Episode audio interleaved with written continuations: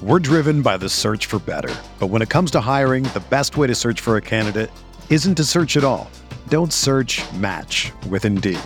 Indeed is your matching and hiring platform with over 350 million global monthly visitors, according to Indeed data, and a matching engine that helps you find quality candidates fast. Ditch the busy work. Use Indeed for scheduling, screening, and messaging so you can connect with candidates faster. Leveraging over 140 million qualifications and preferences every day, Indeed's matching engine is constantly learning from your preferences, so the more you use Indeed, the better it gets. Join more than 3.5 million businesses worldwide that use Indeed to hire great talent fast. And listeners of this show will get a $75 sponsored job credit to get your jobs more visibility at Indeed.com slash BlueWire. Just go to Indeed.com slash BlueWire right now and support our show by saying that you heard about Indeed on this podcast. That's Indeed.com slash BlueWire. Terms and conditions apply. Need to hire? You need Indeed. Aikman is intercepted by Sam Mills. Steve oh! Smith is going to go all the way. Panthers win in overtime. Newton steps up, close for the end zone. Olsen, touchdown! Brian Burns to the house. And it is caught for the touchdown by Moore. And in the foot race, McCaffrey to the end zone. Keep pounding on three. One, two, three. Keep pounding. Welcome back to another episode of The Roar, brought to you by Blue Wire. I'm your host, Billy Marshall, and it's game week. And as always, we have a guest from the opposing viewpoint to provide some insights into this matchup. And uh, from the Cleveland Browns, we have my good friend Jake Burns, who covers them, does a tremendous job on so many different outlets. OBR is one, uh, not only just film breakdown, you can follow his podcast too. Uh, Jake, what's going on, man? Billy, what's up, man? Thanks for having me. Ready to start talking some football that actually matters, man. Yeah, for sure. And a lot of people are anticipating this game because of the long awaited possible revenge match for Hollywood Higgins. Yeah, well, of course. This is the Hollywood Bowl, right? That's the guy that we uh that we care so much about. You know, I think we all know where what this is tied to, but it is funny that uh, entirety of Hollywood's career is tied to the quarterback that you now find in your uh, home team there. So it'll be fun to see how impactful Hollywood is, not just for Baker in Cleveland, but for for Baker in Carolina for sure. Yeah, definitely. And and Jake, I've obviously been following your work for quite a while. I started actually following you during that 2018 draft uh, because Cleveland, uh, I believe that was the second consecutive year they had the number one overall pick. So uh, they were looking at QBs pretty closely, and you were breaking down Mayfield film at Oklahoma, and the rest of that class, whether it was Josh Allen, Lamar Jackson, uh, Darnold, Rosen, uh, whoever. So let's just go back. I want to focus on Mayfield just quickly. What were your expectations for him when he first came to Cleveland, you know, as a prospect? And where do you think it kind of went wrong the past few years or so? So it's listen, how much time do we have, right? Because I've spent I've spent so long in the past three years looking at this. Uh, I'll I'll try to I'll try to condense it. So to me, Baker Mayfield can do a lot of things you want your starting quarterback to do. He can he can make uh you know all of the leadership things I think are there. The elements are there. Now he's not going to be every single person's guy. I think that's been evident. But for the most part, people believe in him. When he meets them, he's engaging, he's funny, he has a way of leading uh, that I think a lot of players are drawn to. And again, some guys that's going to rub the wrong way. Some guys, for the most part, I think do fine with it.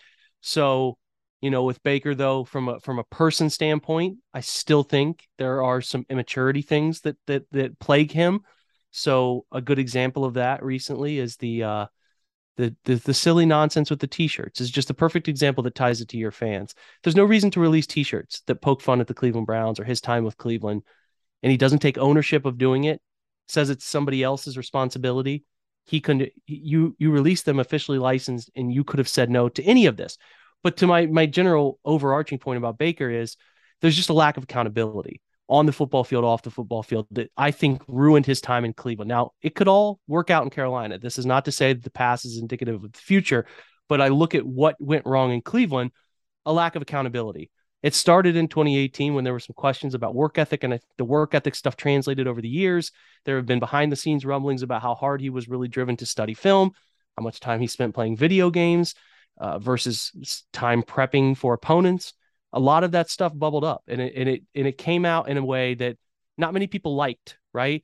There's this quote that was out there about wanting a uh, leader or a grown up in the quarterback room, and now it's it's an ironic statement given the type of player they brought in to replace him but what they were talking about was not off the field necessarily in terms of how they lead uh, their personal life, so to say. It's kind of a weird thing I'm saying here, but like Mayfield was not a leader at the quarterback position in terms of first in, first out, all of the things you need your quarterback to do, responsibility, saying the right thing at the right time.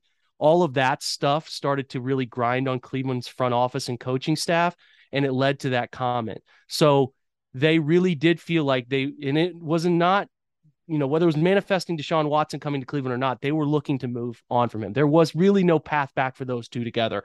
Now, Mayfield has done some encouraging things too. I'll give him credit. He actually finally went out and didn't do pseudo work with the quarterback coach. It seems like he invested real time, real sessions, seems to want to continue doing that too. I think that's going to be important for him, continuing to to find uh, refine his mechanics because his mechanics can lead him awry. He's inconsistent with his base. He's inconsistent with his uh, tempo, the uncoiling effect of a quarterback, and that can lead to mistakes, mistakes in ball placement, mistakes in timing, mistakes in decisions because of the mechanic stuff. Uh, I think it all kind of plays intertwined. When he's right, I think he's a quarterback that you can win with. You can you can even see games where he rises above and is a huge reason why you win. He's got that on his resume. The problem for Baker is the inconsistency stuff springs up. He's one of the most streaky players I have ever seen in the NFL. He can put together 10 great games, but it's either pre or post of that is struggling significantly on the front or back end with just doing simple things, hitting that backside dig, hitting a crosser with ball placement that allows him to run after catch, right? Mixing up tempos. What you'll realize about Baker is he is a fastball thrower. He's like a closer. He comes into the game with a 95 mile per hour fastball and oftentimes can't find anything that mixes speeds, tempo changes. He's either throwing two throws as much as he can get into the throw, or as uh, he'll lob something up the sidelines because that's what the throw requires. But he can't do tempo throws in between second and third level stuff like that he's not very good at. And that can you know that limits what you can do as an offense to move the change in a bunch of crazy ways. But again he is fine. He is a he is a league average quarterback with spikes below and spikes above. There have been too often the spikes below. And really what i can tell you is that if his leadership presence and everything was in a great direction he would still be in cleveland. But what happened here they couldn't move forward with. Just the the the type of person he was and with what he was given it was just never going to work out between both sides. But to the greater point if he does have some maturity stuff come to be if he can take care of the football can stay healthy again making good decisions to stay healthy he can be fine he can be a guy you can win with he's not going to be a win above guy and again you're going to see this stuff sort of play itself out when you get into the what I call the the what makes a quarterback quarterback in the NFL. You can tell what tier a guy's in in predictable pass situations, big money downs. Everybody knows you're throwing it. There's no play action element. There's no deception element. There's no screen. It's third and 13. We're down seven, four minutes left, whatever.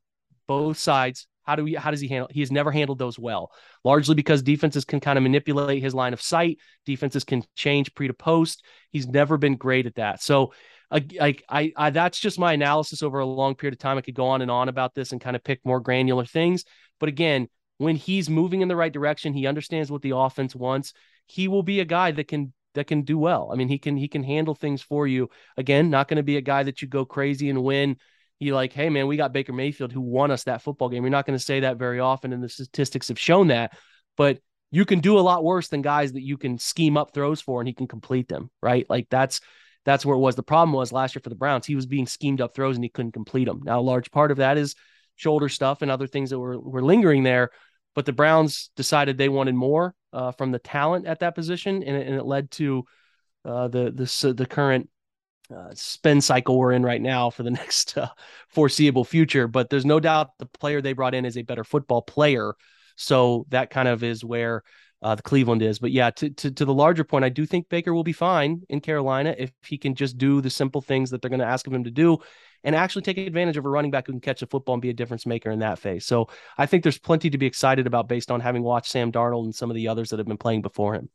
Yeah, absolutely, and, even couple years ago, Teddy Bridgewater posted some uh, pretty encouraging numbers, but just the offense as a whole was pretty limited given uh, Bridgewater, you know, he doesn't really have the physical skill set um, to really stretch the field. But uh, let, us focus on the current iteration of the Cleveland Browns. I want to focus on offense because uh, Jacoby Brissett is going to be the starting quarterback. Uh, I'm, you know, I've always felt he's a fine, you know, backup type QB. You know, I know he started that one year for the Colts, and uh, that was a very talented team, and they won seven or eight games that year. So uh, he's, in my opinion, he's a fine backup quarterback. It just depends on what you're kind of expecting from him. Uh, you know, many local fans remember his time at NC State, where uh, coming out, he was kind of like he's a traditional like pocket passer in a sense, uh, but he can run. I remember there was a game when he was a rookie, like Thursday night game, Belichick like against uh, Texans, and he ran the ball all over them, doing like these crazy run concepts. I didn't even expect him to. But how do you see his fit in this offense? Because he's going to have the talent on the offensive line and at running back. I know among your fan base, there's a lot of questions among the wide receiving core, but just given what he has to work with, what do you expect from him?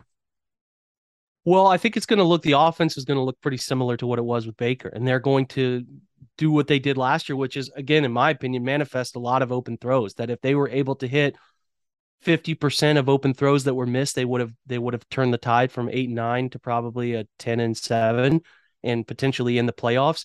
So I think they'll continue to do a lot of the wide zone power run scheme West Coast stuff that they have traditionally done.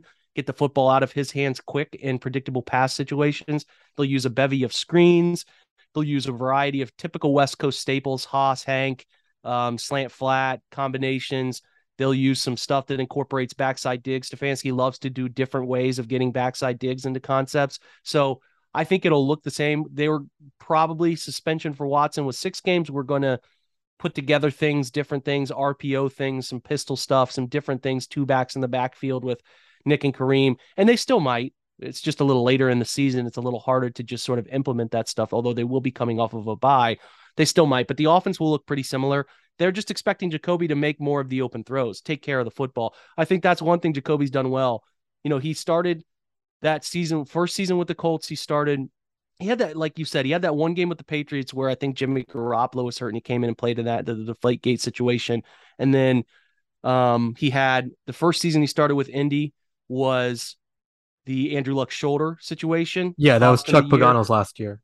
Yep, and then he got the the next set of unforeseen starting situation happened when Luck retired out of the blue. So he's had a couple runs of like, oh, I need to play a substantial number of games. So this is at least familiar territory for him. It's not something he's not accustomed to, so that helps. He is limited. He's not a creator. He's not a guy that is going to throw tight windows. Traditionally, as a ball holder, he's a bigger guy, so he can elude some people inside the pocket, get rid of guys who are hanging around him. But he doesn't take a ton of risks. And when you know, if your quarterback doesn't take enough risks, you're probably not going to hit some of those tight windows and you're not going to create some of those third downs where it's third and tough. And, you know, I was talking about it with Mayfield, where you got to have a quarterback who can make a throw or make a read or make a deciphering of a defense that allows you to create yards. He's not going to do that. And he doesn't have the legs element either. So the Browns are not going to be a high powered offense with Brissett unless the run game is utterly dynamic. Now, it could be. They have four, I think, very capable running backs, including rookie running back Jerome Ford, uh, if you throw him in with D'Ernest and Kareem and Nick, you have four really good backs. They could get super creative beyond what they've even been in the run game. They've been a wide zone team, is what everyone thinks they are.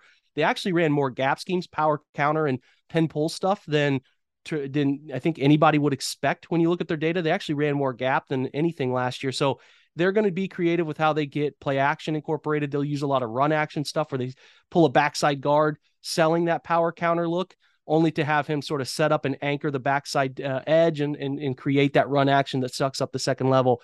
It's going to be screens, play action, and a, and a creative run game approach is how they'll go about it. And they're going to try to win games ugly. Their defense is pretty good, in my opinion, should be pretty good. And as long as everybody stays healthy, and I know that's caveat for everybody, but they're banking on their defensive talent being able to help them. And they're really their goal is – anywhere from five to seven wins in the first 11 games. If they can get to five, they have a fighting chance. That's the basement.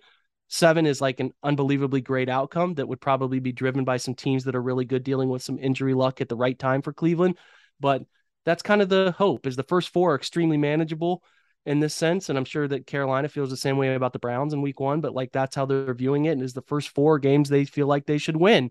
And Brissett can be a part of that if he can take care of the football, lead them on drives that yield points instead of turnovers or, you know, dead drives where Browns were a heavy fourth down and go team last year, and, and Mayfield just could not get out of his own way on those. So they they just need him to be a better version of injured Baker Mayfield. Baker Mayfield healthy is a superior quarterback to Jacoby Brissett. There's no doubt about that. Pretty much every facet of the game, but I think Jacoby's better than an injured version of Baker. So they're thinking, okay, can we get a little bit better quarterback play, tie in a lot of the elements we already do, be a dominant run team, and then grind out some games. And I think they feel like they have a decent plan there. Yeah, I want to go back to one point you made earlier about you know the Browns running a lot more gap and pin and pull than you might expect. And I'm actually not surprised by that uh, because of the presence of Bill Callahan. Mm-hmm. Um, many fans will remember Bill Callahan. He was the interim coach in 2019 of the uh, then Redskins, uh, now Commanders. He came down to Carolina. Uh, Dwayne Haskins was a quarterback, and Haskins was, you know, he had a rookie game. He looked fine in some aspects, and uh, not so much in the others. But what they did was they just controlled the line of scrimmage and especially attacked the edges, which, in my opinion, is a weak point in Carolina's defense.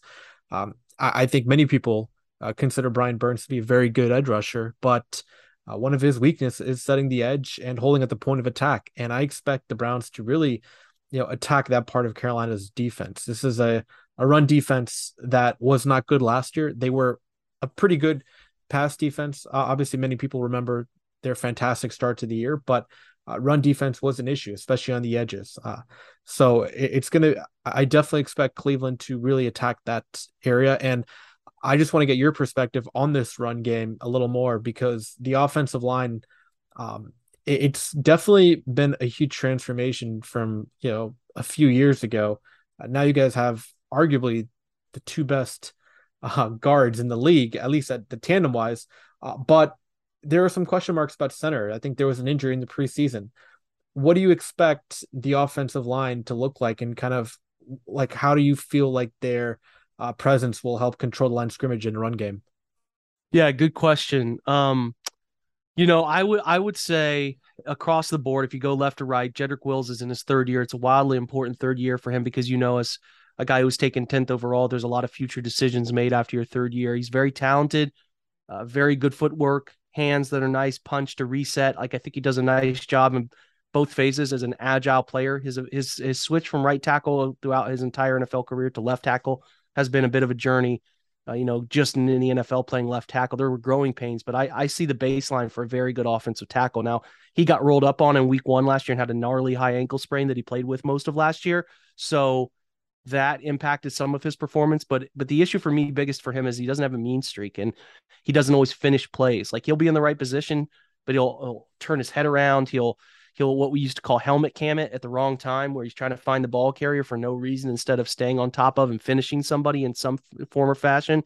So that gets him in a little bit of trouble. Huge year for him. Talented though. You'd mentioned the guards, Bitonio and Teller, and that's a large reason why the Browns went gap and movement stuff all the time because they just have these guards who are so dynamic in space and in pin and power down situations to move people, shield people, get their body where it needs to be. So those two are just just really good. They paid them well because they're really good and they want to use them in dynamic ways. They don't want those to be static players. So they use them all the time. Play action, sorry, run action and their run scheme stuff. They'll be moving them a lot. Center was JC Tretter, who was also a very gifted mover, but they moved on from him because of the contract. They had plans to start Nick Harris, the center from Washington, who they took in the sixth round, maybe fifth round. I think it was fifth round in, in 2019 and sorry, 2020 and had looked really good. He had a great game, Green Bay. He started. Tretter never really got hurt. I think Tretter was out with a COVID game, the only game he missed his entire Browns career. And he was really strong against Kenny Clark. And Kenny Clark's one of the best interior players in the NFL, in my opinion. And he was impressive. But he uses a hop technique as a sort of undersized center, 6'1, 310 or so. He uses a hop technique, and that hop technique buckled his right knee in the first preseason game, second snap. And he, I believe he tore his ACL. I never saw confirmation of it, but that's what I believe. So he's out for the year. They signed Ethan Pocic, who's from uh, LSU, who was drafted in uh, Seattle, played some years at guard. He moved to center. He's been okay. He's a marginal player. He's a good mover. That's why they liked him. So he can move and do some different things. But he's a step down, both from a mental standpoint and from a athletic standpoint from Tretter. So we'll see how they compensate. And uh, I would have preferred uh, Harris, who's a better athlete a better anchoring pass blocker. So we'll see how Pocic handles it and whether they move him around a lot. Uh, Teller, again, the other guard, fantastic, mean streak, an athlete, man, is um, very good, very gifted. Uh, they they trust him a lot. And then right tackles is a bit of a mystery. We've got these status updates from Jack Conklin, who is, uh, I think, one of the most gifted zone blocking tackles in the league, but had a really great 2020, but 2021 dealt with some early season injuries. Then he dislocated the elbow, came back two and a half weeks after dislocating the elbow and and um, tore his uh, patella tendon. So he's been on a long recovery. I'm not sure if he's going to play or not. They're saying the right things, but it feels like they're going to be super cautious with him. So I don't know who will start at right tackle. They signed back um, Chris Hubbard, but he's been beat up uh, two straight years. He's gone on IR. He's not really functioning well right now. So they signed Joe Haeg, this player out of Pittsburgh who's a rotational tackle who can be a backup guy who they gave some decent guaranteed money to. So he's their depth guy. The only other guy could be is James Hudson, who's a second year, fourth round pick out of Cincinnati, who's fine, who did get thrust into action last year due to injuries to Conklin and Wills. So he's got some experience, but not anywhere near a refined product. So he'll have his hands full. So right tackle is the position to pay attention to to me. Great coaching, pretty great scheme for the guys they have but some fluctuation on that right tackle spot and it just uh, and center makes you a little less confident than before, but they still get the most out of their guys because of, like you said, Callahan's ability to get that out of guys.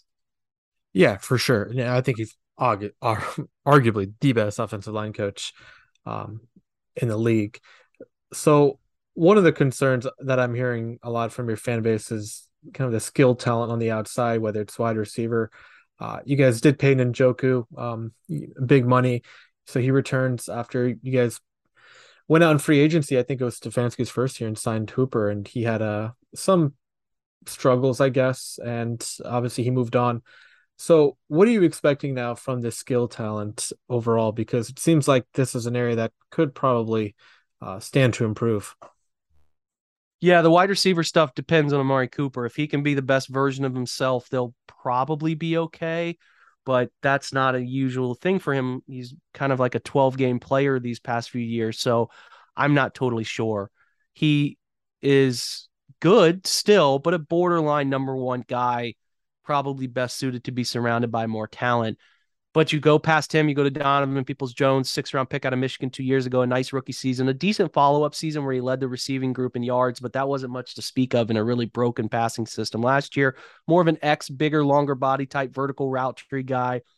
Should push for a decent number of yards this year. Should should try to get up above 750, but not immensely talented, but an athlete, a very good athlete who can who can go up and get the football and does a pretty good job of that, but not a great separator. So he's your second guy. Your slot, it's up in the air. Could be David Bell, rookie out of Purdue. They took late third round. Nice player.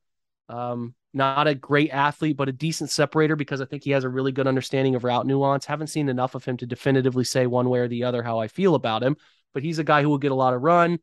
Anthony Schwartz, burner, third round pick out of Auburn in the 20 draft, has just disappointed every step of the way, has not seen the speed that is supposed to be Olympic class speed and a great runner manifest itself in football speed. He has not been able to separate like you would like, and he's come across this drop issue in the preseason and training camp where he's just not really reeling in the simplest of stuff. So it's not even vertical route tree tracking, which he's not a great tracker of the football on those deep throws. He's not been able to handle slants and drags and digs and sail routes. Like he's not he's not doing well with any of that. He's certainly their fourth receiver. We'll see what that eventually looks like. And then, you know, you're kind of searching for what the next receiver talent's going to be that matters. It's really there's really not a ton of positivity. There were some ideas that um, the Browns would be interested in maybe going to get a Denzel Mims or a, a Darius Slayton, but they didn't make any of those moves. So they're they're sort of just sort of sitting pat with their wide receiver. They have Michael Woods, who's a six round pick out of Oklahoma, who had moments in training camp, but was out with a hamstring for all of the preseason. So he remains a mystery. Those are your five receivers. And they have a Demetric Felton, who's a late round draft pick out of UCLA, who is a hybrid. He played wide receiver and running back at UCLA. has been used kind of uh, all over the place, but mostly at wide receiver. Probably a slot body. They'll use him on some jet motion, some fly sweep motion stuff. Get him involved there. He'll see the football field. He's going to be their punt return, kick return guy since Jakeem Grant tore his Achilles. So you'll see Demetric Felton on the field a lot. He's wearing a running back number, but he's a wide receiver essentially. But yeah, it comes down to your second most talented pass catchers, David and Njoku, who you mentioned they they paid. He should get a lot of opportunity, slot, playing some X, moving around. He'll be out there a ton. He should get a lot of targets. Big year for him to prove he can handle an increased role. I think it's all there for him. We'll see if it works out, but they'll use him a ton. And then Harrison Bryant is a tight end they brought in uh, from from Florida Atlantic, where he was a um, you know, I forget the name of the call. Matt, is it Matt? No, Mackey's not the name of the tight end award. I can't think of it off the top of my head, but he was college football's best tight end uh, for the awards stuff. And he's been fine. He can be lined up in the backfield as an offset guy. He can be a wing. They use him in the slot. He's not a great athlete. He's honestly like Austin Hooper, who was there previously. The Browns let go. Just not a great athlete, but understands soft spots and zones, and he's where he's supposed to be, and he's pretty sure-handed. And I would imagine he'll get some opportunities too. So underwhelming skill group, a group that they have to get better at in the future. But I think again, the Browns thought that they were going to get a quarterback on the field sooner than what they have, and they thought he could elevate some of that stuff to go along with that dynamic running back group. You know, they'll incorporate Kareem Hunt and some pass game stuff and Nick too, but they're going to be creative. A lot of screens, a lot of misdirection, a lot of things that are meant to get guys in space because of what the concept dictates. So we'll, we'll just have to see it that way. But they don't have a bunch of mono mono go out there and beat up your guys type of thing. So yeah, it's it's a concern. It is one of the things that if we look back and the Browns really struggle this year, it'll be a contributing factor to that for sure. Yeah, that's fascinating insight on the offense. Uh, I want to switch to defense now, but and before we get to like the individual units and some players, what do you make of this scheme under Joe Woods? Because he's kind of been around uh, the block for a few years. Uh, you know, was Vance Joseph's defensive coordinator in Denver. Then he worked under Robert Saleh in San Francisco for a couple years. I, I don't believe that his system isn't similar to what they run in San Francisco or the Jets. So, like, what kind of scheme are they kind of employing here in Cleveland?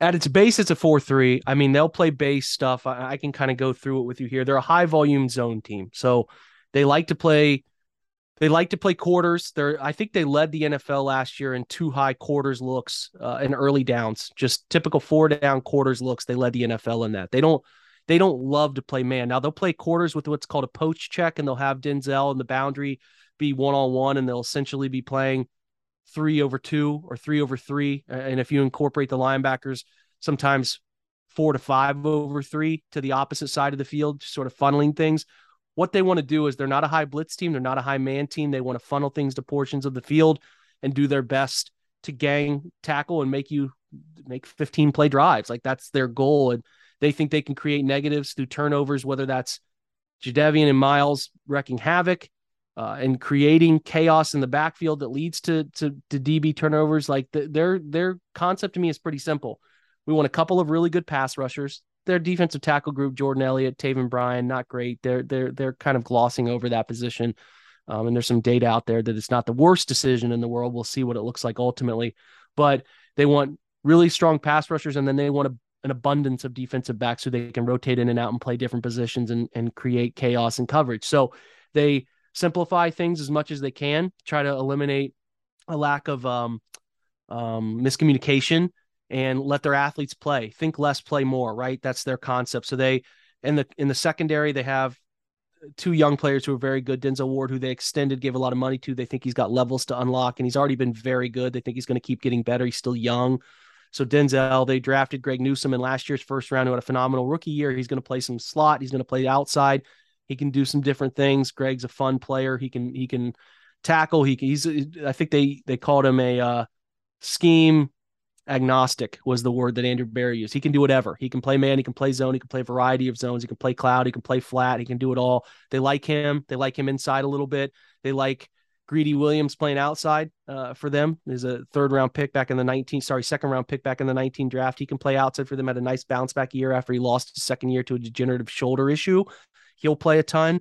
They have a, a, a, UDFA out of Oklahoma State named AJ Green, ironically enough, uh, AFC North name that terrorized them for the Bengals for so long. They have this corner who's a pretty good depth piece, inside outside player that they'll play a lot. Um, I imagine he'll get some snaps. They drafted Martin Emerson, a third round kid, long, lanky field corner, uh, very good in zone stuff. I think he'll fit right in for them. Had a pick six in the preseason. They like him. Uh, safety wise, they have three guys they want to play a lot. They kept a surprise name that they feel good about moving down into the box, but they got John Johnson, who was obviously successful out of Boston College at the Rams, doing a bunch of different things. He's more of their post safety. They have Grant Delpit out of LSU, who's now two years removed from an Achilles tear his rookie year. So he's their jack of all trades, slot, box, nickel, big nickel stuff. He'll be all over the place. They brought back Ronnie Harrison out of Alabama. They traded for him last year before the season started from the Jags.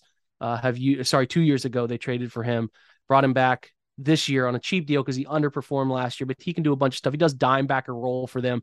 So they'll be a heavy zoned, sorry, a heavy uh, nickel team. That's their base. They will play base defense with three backers to match personnel. They'll bring on Sione Takitaki onto the field and play him as the Sam backer. But you're going to get JOK, who is phenomenal. He's so good. I mean, like just closing speed, understanding things, angles. Linemen can't touch him. He is the perfect modern backer who I think is primed to take a massive leap into the top five at the position in the coming years. He's out there all the time. They'll rotate two players at Mike, Anthony Walker, who is a longtime Colts running mate, uh, right right beside. I think it's now um, what he changed his name. It's Shaq, right? I think it's Shaq Leonard uh, is what he goes by now. I think you know uh, Darius Leonard was was he's one of the best backers in the league who loved him, who like wrote a swan song to walk when he left because he loved him so much and what he taught him. And they like his professionalism. They'll play him at Mike and Jacob Phillips, this kid out of LSU they drafted three years ago, who's had some injury luck issues last year, just a random, uh, random uh, joint practice with the Giants hyperextended his left elbow and like tore a, a, a, ligament in the elbow and couldn't play all year. But he's athletic and he ran beside Patrick Queen on that dominant LSU defense, so he'll get some run too. They've got a ton of bodies, man. They got a ton of bodies, ton of athletes. They think they're going to wreck some havoc by doing simple things, being creative in their blitz stuff. They'll do this overload stuff where they'll shift three guys called a boss front. They'll they'll shift three D linemen to one side walk up, mug some linebackers in the A gap, B gap to that opposite side and kind of leave Myles in a one on one situation. They'll move Myles around, they'll move Jadeveon around. They'll try to create havoc through simplicity. Uh, they're not going to risk themselves on islands. All, all they, although they could, they're they're really not going to put them their guys on islands all too often. They want to they want to use their overwhelming athleticism and come up and gang tackle people. And Baker will know. He'll he'll know. I mean, the, the Browns are talking about some different things they're going to do. They're going to be creative, more different looks and, and money down situations because they were not good last year in third downs. They were frustratingly among the league's worst in third downs last year. So they're trying to get better at that. But um, you know, the, and they they do need to throw some wrinkles at Mayfield because he knows a lot of what they do. So we'll we'll you know that'll be one of the main focuses for me is how Joe Woods combats a guy who knows him pretty well week one. But yeah, it's a very talented defense on all all three levels. If you're going to beat them, you know you're going to in my opinion, take advantage of some some schemed up stuff where you know what they're going to do to three by one or two by two and take advantage of tendencies. You beat up on the interior players because they don't have a ton of depth there. You know, they they've got guys who are unproven. I said Elliott and Taven Bryan. They drafted Perrion Winfrey, who's an inconsistent player out of Oklahoma in the fourth round, and then they'll they'll play Tommy Togiai, who was a fourth round pick the year before out of Ohio State. Like they're they're just not very good inside. So if you can find ways to manipulate inside s- sort of runs, whatever that is, ice, uh, whether that's some some tight zone stuff and you can manipulate their inside and put yourself in good third down situations, third and shorts, you've got a good chance. But the Browns don't give up a ton of deep plays. They just do not get beat deep. That's their whole thing. Keep everything in front of them. So that's the focus. For sure. And I'm glad you mentioned the interior of the defensive line. That seems to be an area that Carolina could possibly exploit with their run game, but it's going to be interesting just because Ben McAdoo has, you know, historically never been a guy that's pounded the rock uh, as much as you know their head coach wants to. Uh, so watching that dynamic all year will be quite interesting. But if you were like project one area that Carolina could potentially have success, would you say it's in the run game, kind of exposing the interior of your defensive line? I mean, it has to be. I think if you can, like I said, whether that's split, tight, whatever, I'm not sure totally what Carolina does run game schematically. But to me, with McCaffrey in the backfield, probably in gun a lot because you can utilize some of his different skill sets in various ways in the passing game. it's taking advantage of that stuff, right? Being able to get yourself in third. I think against the Browns, what you really want to stay out of is third and long, even though they weren't very good at it last year. I don't think that's a stat that is consistent year to year. I do think it's a bit capricious in nature. So I expect the Browns to be a much better money down team. They actually were on the wrong side of fumble luck last year. So even though their defense maybe didn't look as strong on paper, I think it had a chance to be really good last year, especially by the end of the year when everything started to click. And they brought back everyone. So rare for the Browns. And I'm talking from the top down. They brought every coach back now for the third straight year. And most of the players that are in the system, they're really not bringing in anybody new. Like they didn't go out and acquire Martin Emerson, but that's like it. Their defense is, and they've talked about it all offseason. Like we're ready to zoom. Like we know everything they want us to do. We have the communication down. We know where we're supposed to be. And like all of that stuff is in a pretty good place for them. Now, offensively, they're moving around some pieces, but uh, in terms of players, new players into the fold. But for the most part, like they feel good about that stuff. So, yeah, in my opinion, with Mayfield being a lack of mobility guy. He's really not going to threaten them all too much in terms of stepping up and moving forward in the pocket. He could do some things if you sort of crash and lose contain, but he's not going to move a ton. So can they take advantage of quick throwing game? Can they take advantage of getting the ball out of Baker's hands quick because you really don't want him hanging on to it? Can he find passing lanes? If he can do those things, uh, you I think you got a chance. And again, you need to really be able to run the football inside the tackle box, get a body on JOK, get a body on Walk, and make those second and shorts that yield third and shorts, um, second and mediums to third and shorts. I think that's the place to do it because, you know, I think that Carolina has some nice talent at wide receiver, but the Browns match up secondary wise with anybody. I really think they do. I mean, they've built the secondary to handle Cincinnati. Like that's been their thing. They've saw what was coming with Cincinnati and they've built their secondary around playing the Bengals ridiculous talent at wide receiver and quarterback, and and that's that's smart, right? Smart in a sense, um, but it can also, you know, if you if you run in the wrong team at the wrong time with the propensity to be able to tack interior and put themselves in good third down situations, and have a coordinator who could take advantage of some of your tendencies, it can come back to bite you a little bit. But I don't think the Browns defense is going to let them down all too often. And I think this is going to be a relatively low scoring game, in my opinion. So it's just whoever can take care of the rock and you know, put together some sort of 17 14 or a 21 10 or something like that. I, I don't see either team putting up a ton of points really. No, I'm I'm totally with you. I see it the same way. Uh, last well, this is actually the third straight year that they've opened up with an AFC opponent at home. Um, I don't know what to take from that, but I do find it interesting that um, this game it, it's going to be interesting just simply from the fact that you guys aren't facing like a new head coach where you're going to have to prepare for like a new scheme and you have to kind of project based on well let's just say like the giants for example. You, to, you don't have to watch like buffalo um, their offense or baltimore's defense which you guys have a lot of experience in.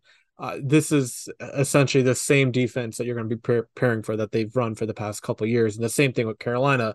Uh, you guys have consistency at both coaching positions. So um, I think it's going to be a, a, very interesting matchup. I do think it'll be close. I'm I'm not ready to predict anything at this point. I think it'll be like you said 17-14 whoever can kind of come through at the end. Uh, I will say though, I believe the special teams edge is going to be with the Browns. Carolina's reliable kicker that they found last year, um, Zane Gonzalez. I think he's out for the year. Uh, I know you guys drafted. Uh, was it Cade York from LSU? Yeah, Cade. They did draft Cade from LSU, and he is immensely talented, man. He is immensely talented. I mean, I'm watching pregame where the guy's kicking 70 yarders, and I'm talking nothing broken, just the three step. Like he has a tremendously powerful leg. They are very high on him. He was an extremely good preseason and training camp performer. They think they've solved the kicker position to, the best they can, and they're excited about what he can do in that phase for them this year. So it'll be interesting to see how aggressive the Browns are on fourth down this year compared to last year due to that uh, player. And, you know, we never really know until the guy gets in regular season games that matter. But as far as like finally finding somebody talented, that they have found a very talented kicker in Cade York for sure. Yeah. And it's kind of a, the AFC North, I guess, is a breeding ground for young, talented kickers now. Um, but no, I think special teams is, is definitely going to come to, it's going to be very, Carolina, they hired a new special teams coordinator. They look pretty good in the preseason, but again, how much do you really take from that? Uh, but the kicking game, it's going to be very huge. And I think that in a game like this, where field position uh, will matter. And you guys have a head coach that is not afraid to go for it. Uh, Carolina, Matt Rhule has been very inconsistent with with regards to his fourth down decisions. Uh, his first year in the league, he went for it like quite a bit. It was co- quite striking to watch. Uh, last year, he did some played it very conservatively. Uh, so I don't know which direction he's going to go, but I know that the Browns are going to be very aggressive in that regard. And then uh, just with special teams as a whole, I think that you guys have the edge. And in a close game where margins are really tight, I think that's going to matter quite immensely. I don't know how uh, in the return game they have they have Andre Roberts who, you know, he's kind of carved out a nice career for himself as a kick returner, but um, but there's so much more to just returning a kick than just running it back, unless you're like Devin Hester or Cordarrelle Patterson. Um, so yeah, I mean, any like final like predictions on like what to expect in this game? I think you did a really good job breaking down what to look for on defense, but uh, overall, like, is there something that you kind of you're paying attention to that this could be the difference in the matchup? You know, I'm going to be completely honest with you, man. I I can't wait for this game to be over because I've I've made I've made the statement this week that like, you know, two two people divorce or split up as couples, but they've already paid for a vacation and they're like, we just have to go, and that's kind of what it is with with the Browns and Mayfield. I'm just tired of talking about Baker Mayfield. I'm tired of hearing his quotes. I'm tired of everything surrounding the guy. And he might be great for you guys. That'd be great. That'd be awesome. I really am not pulling against him. I'm just tired of the thought process in five years of the guy and like the Browns and the drama. And I just it's it's annoying they have to get together week one. So I'm just ready for it to be over. To be to be completely transparent, Billy. I don't think this moves anything for me one way or the other. Like if Baker's bad and he plays bad and the Browns win, that doesn't mean he's going to be bad and not be in the NFL anymore. And if you like this game has really no bearing on the future and people are trying to make it to be more than it is. It's just a first game. Now the Browns would love to win this game because they're like one and they're, they've only won one time in an opener since the return in 99. It's embarrassingly bad ongoing joke. They tied the Steelers in like 2019 or 18 and that's been like one of the best outcomes since they beat the Ravens in 2004. So the Browns have a long standing of week 1 ineptitude. So take that to your betting delight if you're uh, leaning Panthers, but yeah, I mean, I'm watching how the Browns are able. My, my focal thing from a player film, uh, all 22 angles. What do they do to manipulate Mayfield? What do they do to confuse him? Are they able to do that? And then just is the offense able to stay ahead of the sticks, keep Jacoby out of downs that matter, and and sort of capitalize on open schematic opportunities. But I don't know enough about Jacoby as a quarterback to like be able to predict anything. And I again like I just need to see some tape of things that matter with McAdoo and all of that for Mayfield to like know a bit more about tendencies and stuff like that. So week one is such a blank slate and you have an idea of what teams are as a baseline, but man, this is this week is all about just figuring out what they want to do and how they want to do it. And for the Browns, it's can they confuse Mayfield? Can they create chaos in him mentally that causes turnovers and can they take advantage of it? And on the flip side of that, if Mayfield's able to take it, you know, take care of the rock, put themselves in good situations, they can score some points because, you know, I think that there is plenty of talent on the outside with the Panthers that can cause some issues with the Browns. And you're obviously paying attention to what they're able to do running the football in the interior as well. So those are just baseline places for where my eyes will be. And I think it'll be ugly. Um, it's going to be close. I'm just going to predict the Browns have a better place kicker and they they win it like 17 16, something like that. But that's totally a pick 'em. It's a coin flip, and I'm trying to make sure my fan base lets me keep talking about the team. So I'm going to pick Cleveland. yeah, I, I, totally get it, man. Don't worry. And I, am again, I try to stay out of predictions for that very reason. Um, and, and, it's still kind of early in the week. You don't know where injuries are headed. But uh, are there any like notable injuries that you can think of uh, at this point in the week? No, just the Conklin thing. I think that's the Got most it. important thing to pay attention to, whether he plays or not, because the drop off from Jack Conklin playing and not playing is pretty significant on the right side. So that'll be something to track for sure. But I think the Browns are relatively healthy across many other positions. They didn't play Myles or Jadeveon in a single snap in the preseason. Grant Delpit got dinged up in the third game, and Wyatt Teller both left early, but they, they were just very minimal. We just want to get them off the field preseason stuff. So should be pretty good on that front.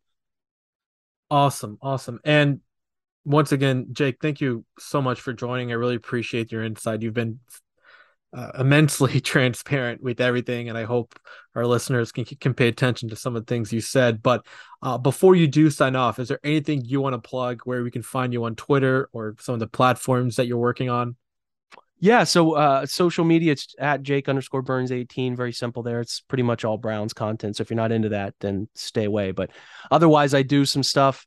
Um, you know, the OBR film breakdown is a podcast on Blue Wire. I do a daily show, so that's available every day if you're into that sort of thing.